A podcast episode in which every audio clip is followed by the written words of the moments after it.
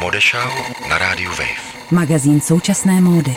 Dnešní díl Modešau se zaměří na upcyklaci, na udržitelnost a na textilní odpad. Do studia jsem si totiž pozvala designérku a absolventku Umprum, která se tímhle tématem dlouhodobě a velmi intenzivně zabývá a to je Lenka Vacková. Ahoj Lenko, zdravím tě tady. Ahoj, taky zdravím.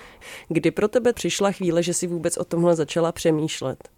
Kdy vlastně tě napadlo vůbec řešit v souvislosti s módou udržitelnost? Bylo to už na začátku tvýho studia módního designu, nebo to přišlo vlastně s tím nějak průběžně?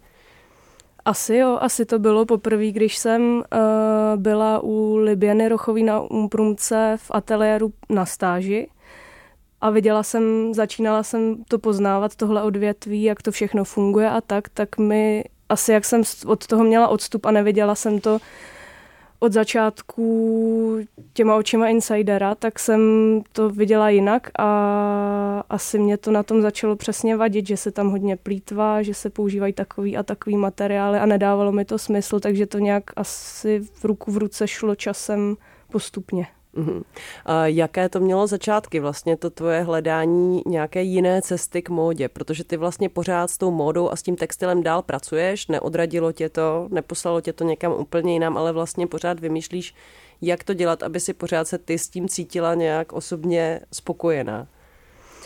Já jsem tady nad tím přemýšlela a poslední dobou mi dává největší smysl řešit ten systém, jak to funguje. Že dřív jsem třeba hodně šila a vytvářela jsem oblečení, ale teď uh, spíš řeším celý ten cyklus, cirkulace, jak to funguje a jak funguje oděvní průmysl, textilní průmysl, protože si myslím, že tady z toho pohledu se dá změnit uh, mnohem víc než šitím toho oblečení, tak si myslím, že je to tím, že jsem dospěla do takovýhle fáze. Mm-hmm. Lenka Vacková vlastně prošla fázemi přesně, kdy navrhovala oděvy, stále ještě navrhuje a tvoří oděvy, často z různých starých materiálů, z recyklovaných materiálů. Vlastně prošla si i zkušeností v průmyslu, kdy si vlastně pracovala v české továrně, která recykluje textil, vlastně ho rozemílá doslova na ty nejmenší kousíčky a pak z něj třeba vyrábí různé uh, doplňky do aut nebo prostě různé funkční záležitosti do dalšího průmyslového užití. třeba a tak, no stavebnictví, přesně tak, ale ty si z toho třeba zase brala ty nerecyklovatelné části, různé třpitivé, blištivé uh, ozdůbky.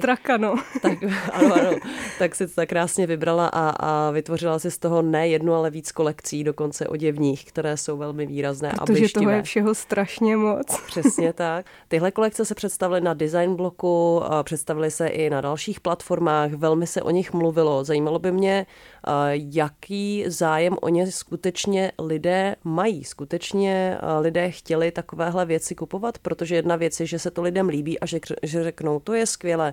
Tahle designérka vlastně používá zrecyklované staré věci, vybrané z nějakých použitých textů. Tomu fandím a dám tomu like na té sociální síti třeba, ale koupí si to ten člověk opravdu a nosí to? Jak je to u nás s tímhle? Tohle je dobrá otázka, protože já si myslím, že uh nebo vidím to ze svého pohledu, ale myslím si, že to není, není jenom, jenom můj případ, ale přijde mi, že je to uh, hodně nadceňovaný, že ne vždycky všechno vypadá tak, jak to je, že vlastně jako to třeba vypadá, že ten a ten designér musí hrozně moc prodávat, ale ve, uh, ve skutečnosti je to někdy spíš velká bublina těch sociálních médií, lajků, a ta skutečnost může být úplně jiná, že vlastně ty věci ti potom samotný leží doma a tak. Jakoby většinu, většinu třeba tady těch blištivých, o kterých se zmínila, těch věcí, tak se mi hodně prodala, že fakt to lidi nosí a mám z toho radost. Ale už, už i já jsem věděla, že to není úplně třeba věc, eh, kterou bys nosila každý den, i když může být. Ale myslím si, že, že právě takhle to je, že a ještě i kvůli tomu, že ten náš český rybníček jakoby je docela malý, že si myslím, že nemá ani šanci se všechno prodat a, a nějak jakoby zaběhnout do normálního života, aby to lidi nosili.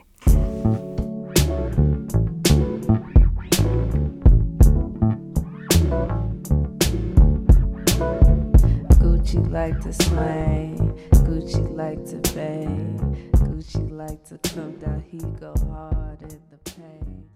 When I Get Home, tak se jmenuje nová deska od Solange a my jsme z ní poslouchali ochutnávku písničku My Skin, My Logo, kterou jsem vybrala speciálně pro Lenku Vackovou, protože Lenka Vacková z kůží a slogy také experimentovala. To byla taková performance na design bloku, kdy si Lenka nechala tetovat vlastní krví do své vlastní kůže loga známých značek, velkých globálních a tehdy toho byla plná média ale myslím, že ten nějaký reálný dopad, máš nějaké zprávy o tom, jaký byl reálný dopad té tvé performance a co si tím vlastně vůbec zamýšlela tehdy? Tak ten reálný dopad se dá asi těžko jenom nějak změřit, ale už pro mě bylo za dosti učinění to, že na to spousta lidí reagovala a vypadali, aspoň vypadali tak, že se nad tímhle problémem pozastavili a zamysleli, takže pro mě to účel splnilo. A na co si vlastně tímhle upozorňovala tehdy?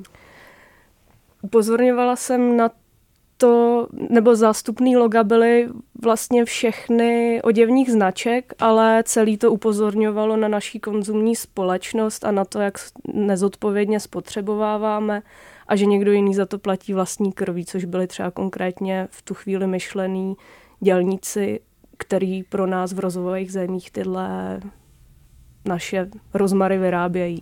Mm-hmm. Pojďme teď už tady k Textile Mountain, což je tvůj nejnovější projekt. Jak tady zaznělo už před chvilkou, tak ty si nejdřív vlastně uh, přemýšlela o tom, jak k tomu přistupovat jako designérka. Nejdřív si zkoušela opravdu upcyklovat, šít nějaké nové kolekce, třeba z recyklovaných materiálů a teď se rozhodla do toho jít víc systémově po zkušenosti z průmyslu, kde se setkávala opravdu s horami textilního odpadu. Uh, jak systémově do toho vlastně prostřednictvím Textile Mountain vstupuješ? Co to vlastně Textile Mountain je?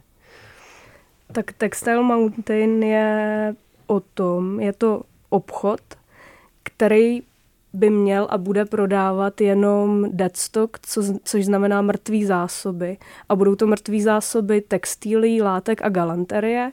A ty zdroje tam budou různý. Jedná se třeba e, o zbytky z továren nebo něco odřezy, co jim leží na skladu, prostě co je nevyužitý, ale bude to zároveň i od lidí, kteří, nebo od návrhářů a od studií, od e, značek, který vyrábí oblečení, kterým e, tyhle přebytky taky zbývají. Takže m, ta spolupráce bude z více směrů, což si myslím, že bude zajímavým oživením.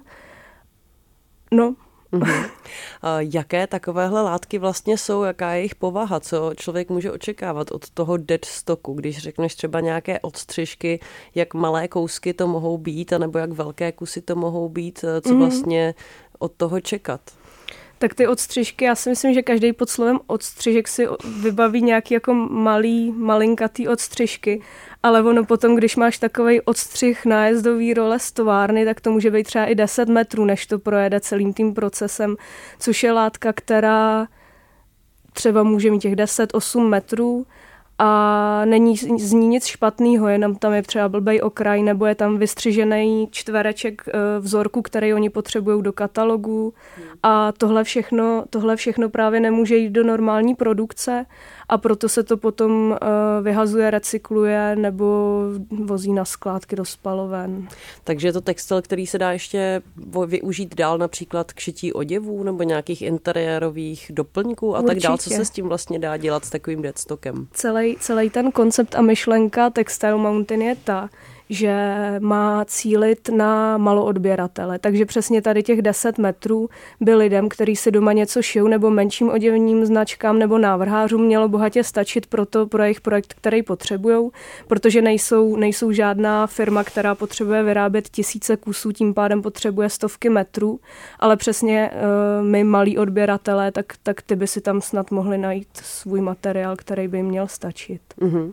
To zní jako velmi logický krok vlastně a výborný nápad právě pro lidi, kteří si třeba šijí pro radost a stačí jim třeba na nějaké šaty nebo na sukni pár metrů nějakého materiálu. Jak to, že to ještě nedělá spousta dalších lidí? Dělá to někdo jiný takhle?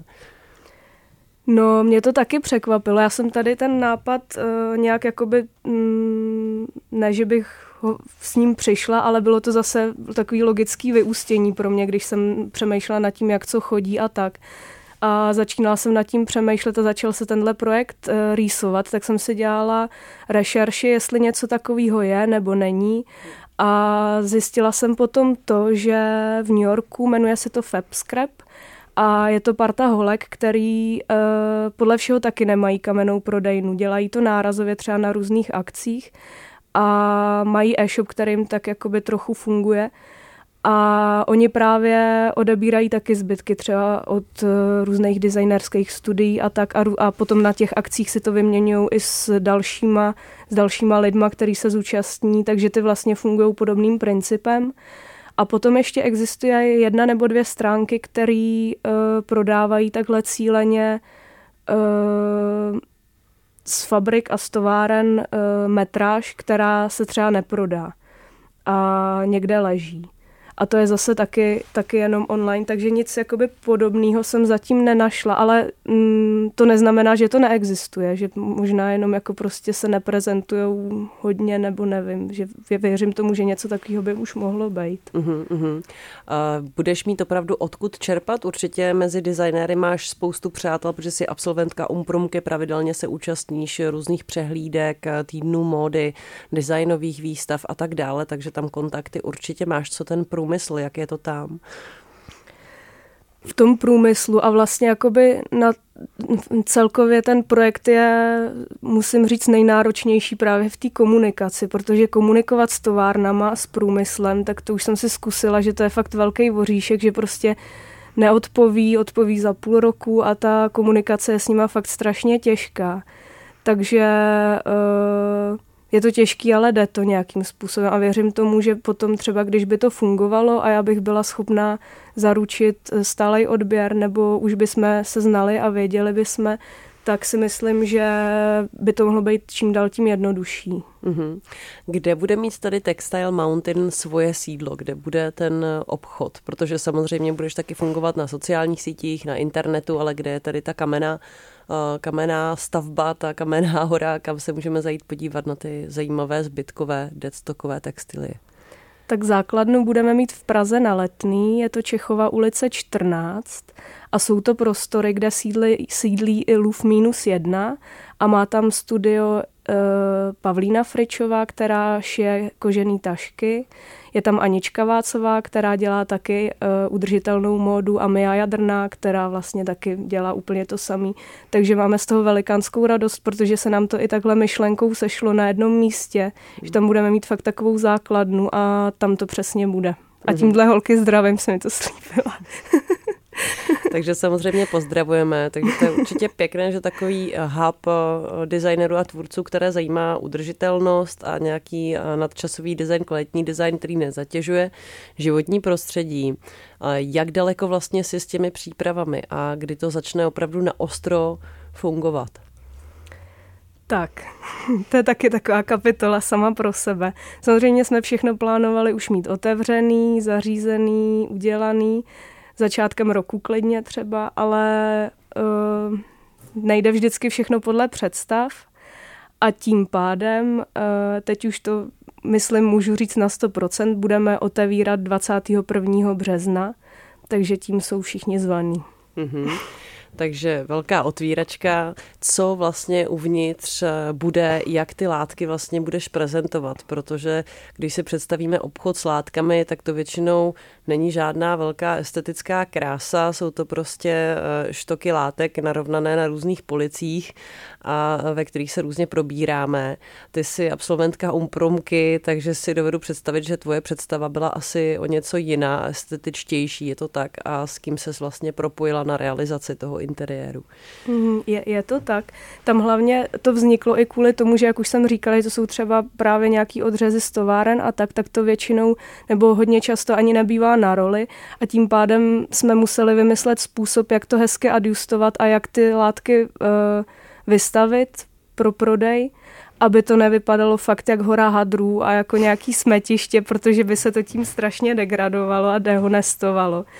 Takže jsem se propojila uh, se studio Deform, který navrhli interiér a takový jakoby speciální štendry, na kterých část těch látek bude umístěná a ty v roli potom budou normálně zase v rolích, že je to hodně proměnlivý. No, myslím si, že to i zabere čas, že si musíme vyzkoušet, jak to všechno bude fungovat a co to třeba ještě bude potřebovat a nebude, ale zatím to je takhle.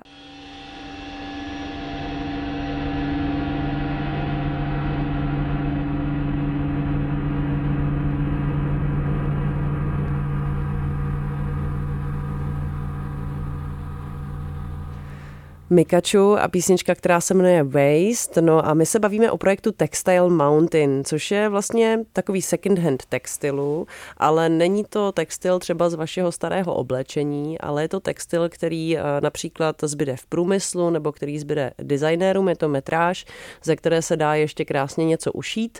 Eh, nicméně nestačí to třeba pro průmyslovou nebo sériovou výrobu, je to pár metrů třeba na nějakou sukni, šaty nebo halenku a běžně tyhle věci vlastně končí v odpadu odpadu, buď se pálí, nebo se rozemílají, nebo prostě se z nich dělá něco úplně jiného.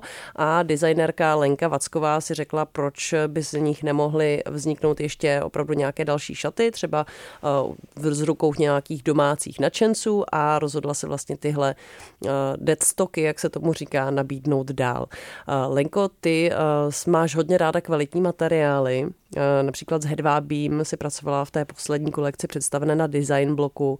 Jaké materiály bude budeš vybírat pro Textile Mountain, jak o tomhle vlastně přemýšlíš jak bys vlastně poradila lidem, kteří tam zamíří, co je co, po čem sáhnout na co? Mm-hmm.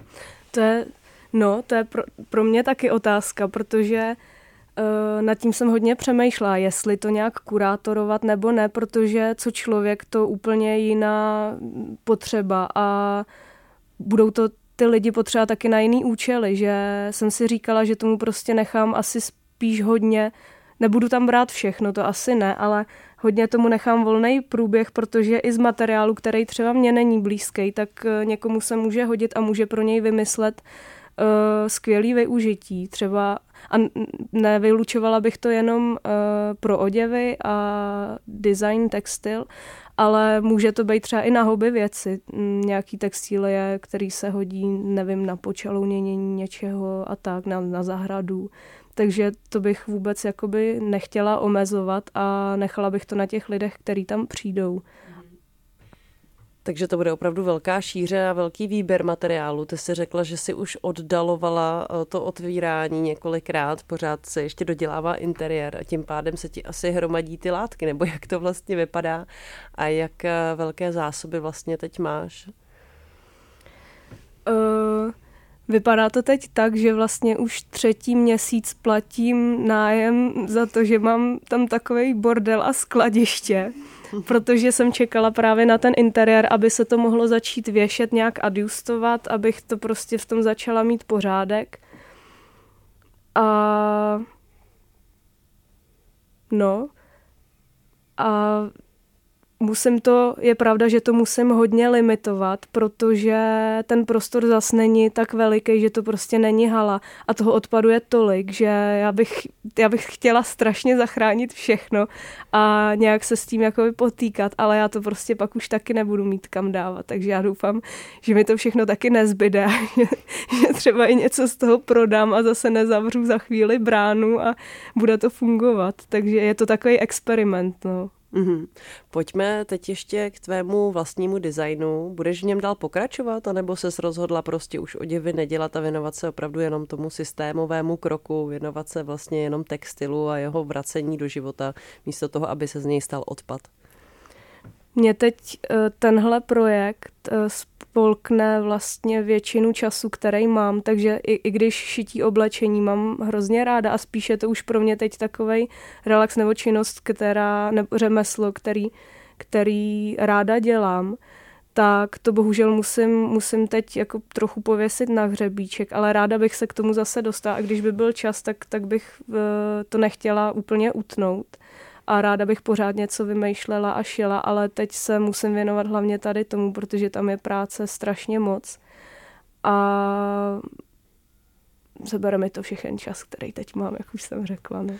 Tak teď vlastně cena tvých kolekcí dosavadních letí nahoru, protože to je podobně jako když je například poslední kolekce od nějakého designera pro nějakou značku a je jasné, že, že teď chvíli to nebude, nebo že už to možná vůbec nebude, tak najednou to všichni strašně chtějí. Tak jsem zvědavá, jestli to bude mít tenhle efekt vlastně na tvoji tvorbu a dosavadní oděvní.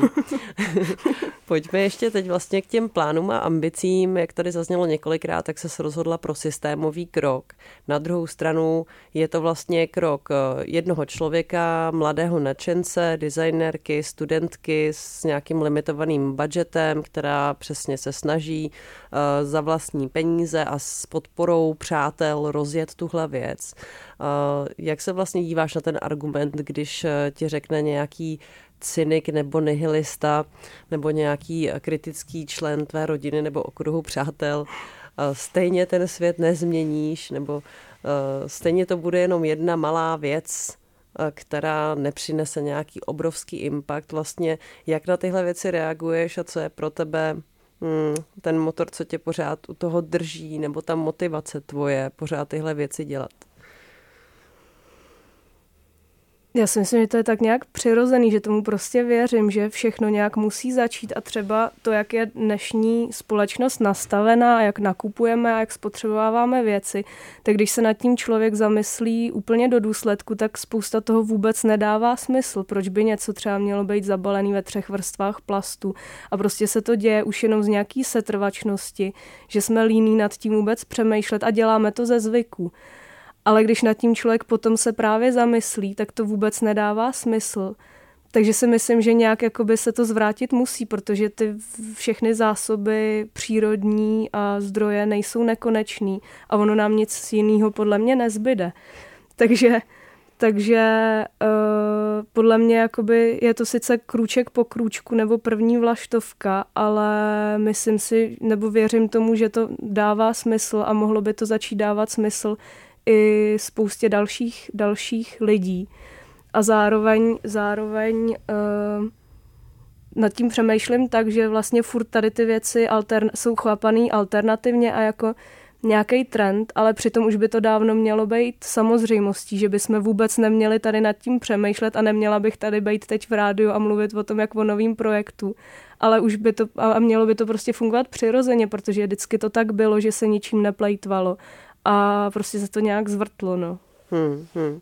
Ty jsi vlastně byla teď o víkendu součástí jedné velmi zajímavé akce, která vlastně vznikla díky časopisu Nový prostor, který si možná posluchači také kupují a podporují tím lidé, lidi ve složité eh, životní situaci nebo sociální situaci.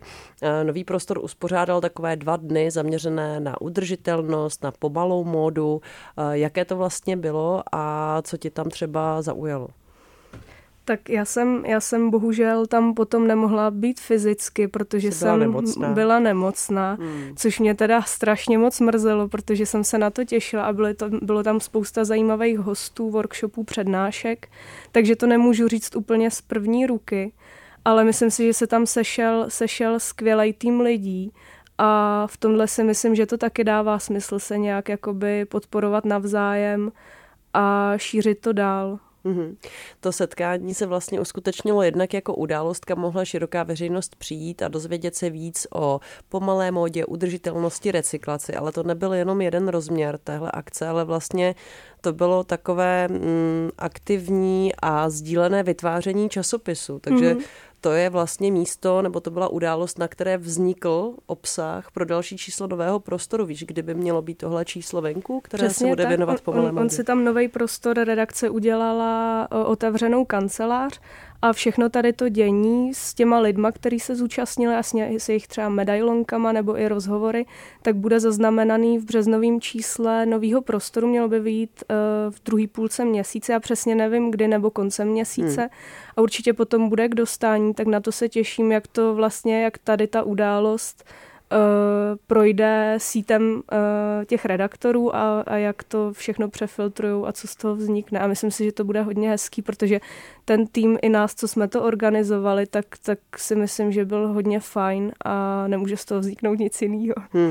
Mě vždycky vlastně baví dívat se na tu módu různou optikou, vlastně různými úhly pohledu a myslím si, že třeba koupit si nový prostor, který se zaměří na módu, to je pro mě třeba hrozně zajímavý a rozhodně si to ráda koupím a jsem zvědavá už teď, jak to bude vypadat. Takže to je doporučení pro vás, posluchači, pokud máte rádi módu udržitelnost a chcete spojit eh, ještě zajímavé s užitečným a, a s veřejně prospěšným, tak typ na zajímavý módní magazín neotřelý, který si můžete pořídit v druhé polovině března. V druhé polovině března bude taky Pražský týden módy, tak by mě zajímalo, Lenko, ty jako designérka, jak moc tě to nechává chladnou, anebo naopak míříš na týden módy s očekáváním, nebo jak to vlastně máš? Mě to nechává úplně chladnou, se přiznám. Já uh, se toho neúčastním, protože tak nějak uh, já se na to, já se třeba na fotky a tak těch nových kolekcí, protože mě to zajímá, co dělají český návrháři, protože jsou to většinou i moji kamarádi nebo se známe, to určitě jo, ale vadí mi celá nějaká takový, takový to pozlátko kolem a takový to jako se někde ukazovat a tak. A tak se na to všechno ráda kouknu třeba potom z fotek a bohatě mi to stačí, nebo, nebo se zajdu na ty kolekce potom podívat osobně, až někde vysí, nebo je uvidím u těch kamarádů, ale právě tady to mi není vůbec blízký, takže to v tomhle jsem taková ostuda. Hmm, hmm. Já, já ti naprosto rozumím, já ty, když jsem byla v Miláně na Fashion Weeku, tak jsem taky docela zírala, že takovéhle ty pocity marnosti, které hmm, mám třeba v Praze až druhý den Fashion Weeku, tak jsem tam měla už po druhé přehlídce. to bylo mnohem intenzivnější. Tam někteří lidé, kteří přicházeli na přehlídky, tak jak je tam taková ta řada těch fotografů, kteří fotí ty celebrity eh, v těch správných modelech, aby vlastně ty časopisy měly ty celebrity vyfocené, jak mají na sobě tu a tu značku a jdou na tu přehlídku, která je ta správná a všechno je to přesně, jak to má být tak eh, mě třeba hrozně překvapilo věc, kterou jsem nikdy nevěděla, protože jsem viděla jenom ty fotky, že některé ty celebrity, oni, když to začalo, tahle ta akce, to, to focení v té přirozené chůzi, tak oni zpomalili a dělali slow chůzi. Oni normálně. Já jsem si nejdřív myslela, že jsem asi něco špatného snědla. jako, to jsem nějaký jiný realitě, ale, ale pak mi došlo, že se to opravdu děje, že ta, že ta dáma opravdu prostě zpomalila a jde slowmou a všichni ji fotí a nebyla no. jediná. Bylo to víc lidí, kteří vlastně tohle nasadí, když jako se to děje ten moment.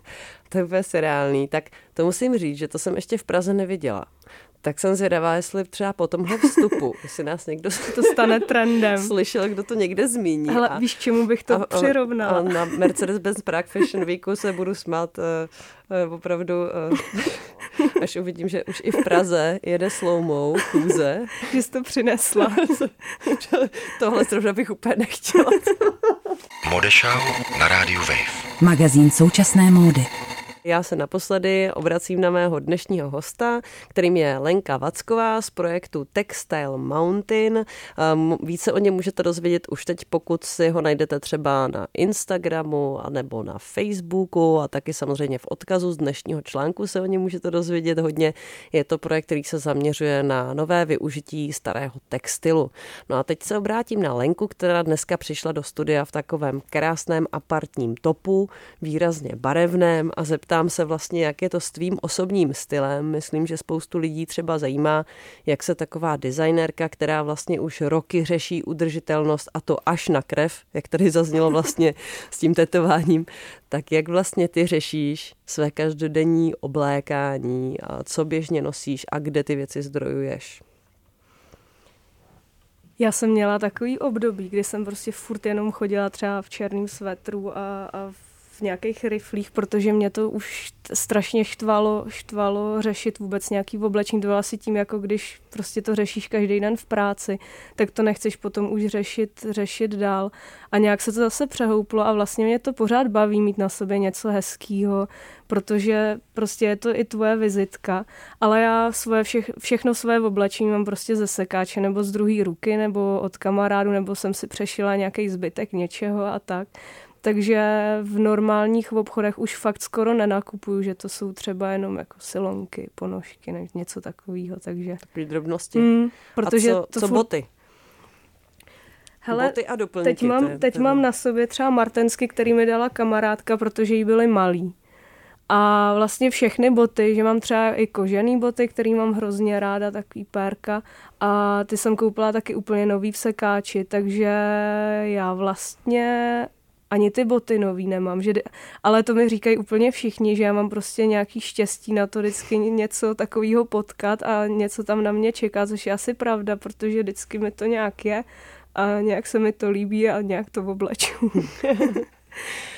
Tahle vlastně tendence k tomu nenakupovat vůbec nic nového je docela zajímavá a netýká se třeba jenom tebe, ale je to vlastně věc, kterou řeší lidé v dalších zemích. Setkala jsem se s články na tohle téma, například z amerického prostředí nebo ze západoevropského prostředí, jakože přestala jsem nakupovat nové věci. I na rádiu Wave jsme měli, a ne letos, ale už pár roků zpátky rozhovor s jednou, myslím, že Pražačkou, jestli se nemýlím, mladou ženou, která vlastně přesně udělala takovéhle rozhodnutí a myslím, že asi rok si vlastně nekoupila nic nového a zjistila, že má spoustu volného času a ušetřila hodně peněz.